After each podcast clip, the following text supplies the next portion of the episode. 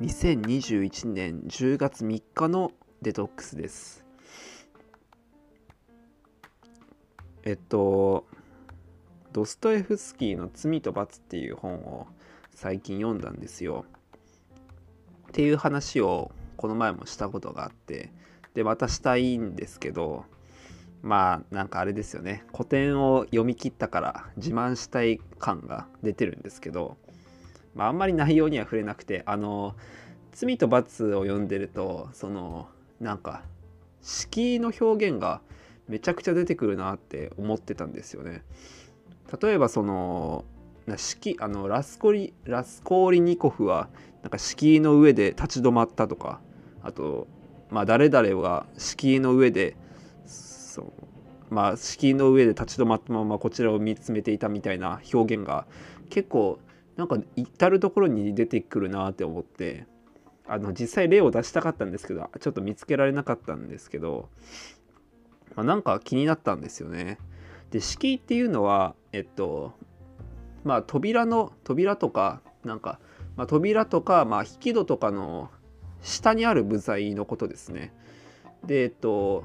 まあドアがあるとそのそのドアを囲ってる、まあ、部材がありますよね四角く。でその上にあるのが鴨居っていう部材で下にあるのが敷居っていう部材なんですよね。でこのまあこれ敷居っていうんですけどで敷居にの上に立ち止まってたみたいな、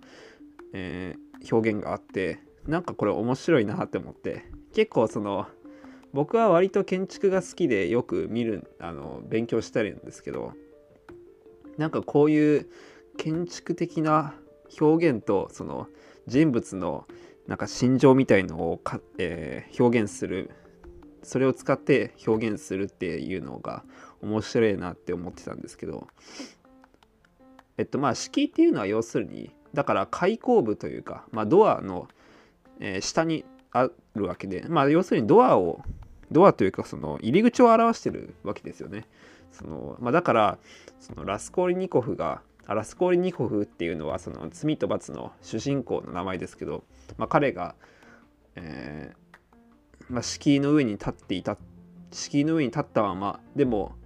その部屋の中には入ってこなかったみたいな表現があって、まあ、これって要するにその、ま、入り口の上でその立ち往生してるというか、ま、そこから何て言うんですかねまあその興味はあるんだけどあんまり入りたくないみたいななんかそういうのが見えたりあとでもその完全に外に行っちゃうことで何て言うんですかねほったらかしにしておくわけにもいかないみたいなそういう表現というか、まあ、気持ちが感じられて面白いなって思いますね。その興味はあるんだけどなんか完全に肩入れするにはちょっとなんかいろいろ問題があるし完全にその売っちゃっておくというか、えーまあ、完全に切り捨てておくこともできないみたいなそういう心情があって面白いなと思って、まあ、日本の表現でも式をまたぐとかありますよね。式をまたぐっていうのは要するにその何ですかね。なんかその一歩超えるみたいな感じがありますけど、まあ、これも要するに入り口に入るっていう意味ですよね。まあ、だから結構敷居ってその建築勉強するまであの意味知らなくて結構日常会話というかそのそういう表現によく出てくるんですけど意外と覚えておくと面白い部材っていうかその、まあ、やっぱりこの意味が出てくるんでね敷居っていうのは。建築的にもその心情文学的にもなんか意味が出てくるんで面白いなって思うんですけど。まあ結構この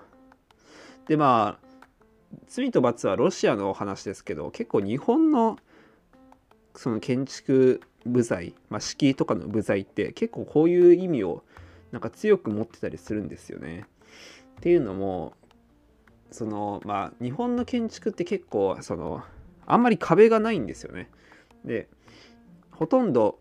建物自体が柱と梁で構成されるこの棒材というか棒状の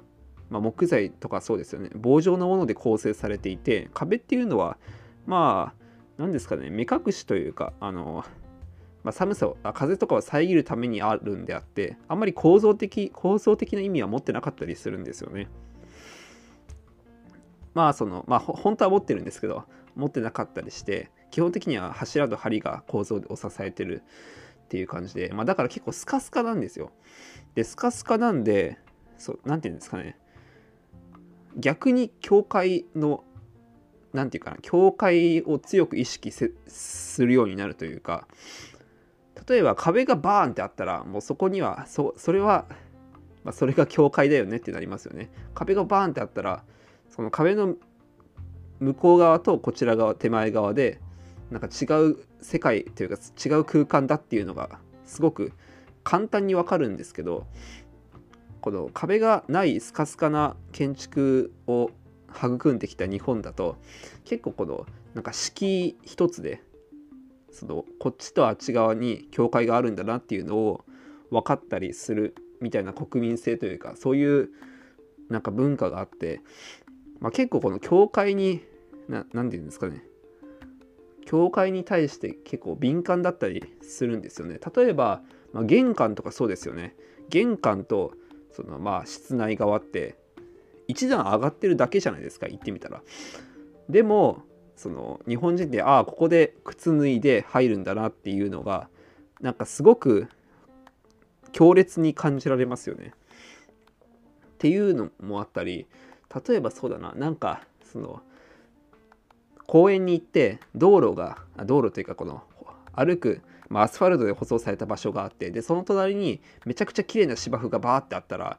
これ何も書かれてなくてもなんとなく芝生の上に入りにくいですよね。まあ、それってその例えば芝生を、えー、侵入禁止にしてる公園とかもありますけど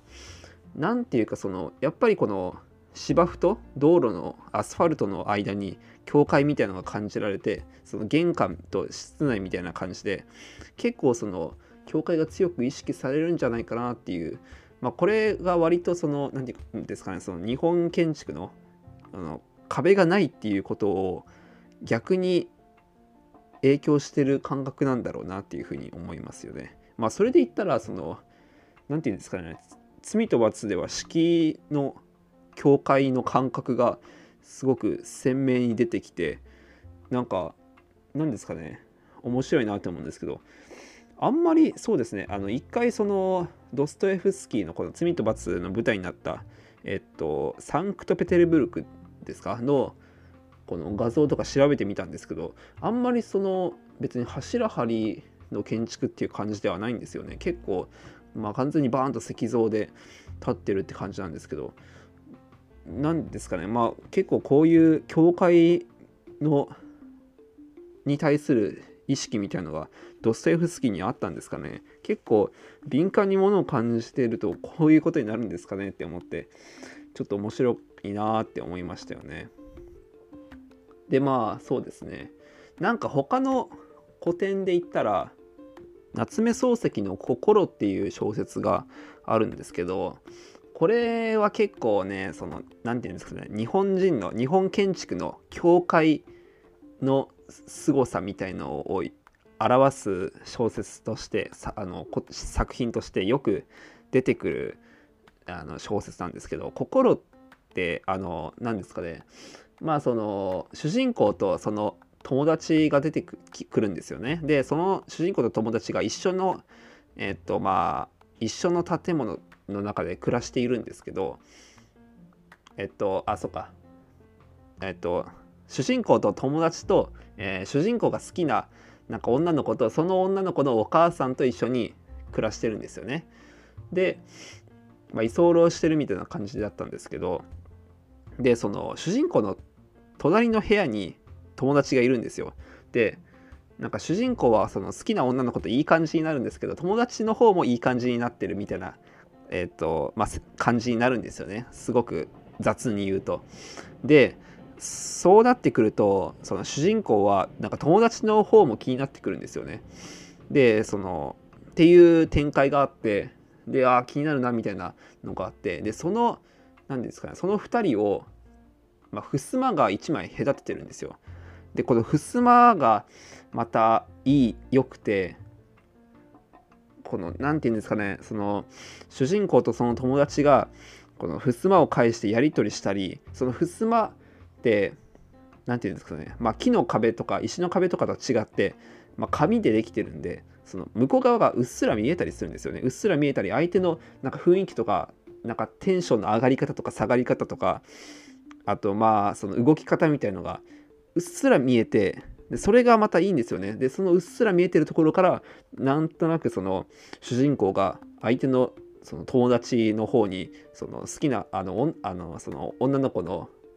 女の子のことがこいつは好きなんじゃないかなとか勘繰り入れたりしてでその襖を返して見え見えるというか襖を返して感じられる友達の雰囲気とかをなんか勘繰り入れてああこいつやっぱり好きなのかとか思ったりなんかぐるぐるぐるぐる考えたりするみたいなのがあって、まあ、これがまたその襖っていう建築のなんか部材が面白いなって思ったりするんですよね。まあやっぱりその襖っていうのも、まあ、めちゃくちゃ薄いこの薄い壁ですけど、まあ、これもやっぱり日本建築のなんか柱と梁この棒状のもので基本的に構成するっていう特徴が生み出す部材で生み出す薄さの部材で面白いなっていうふうに思いますね。それでは皆さんさようなら。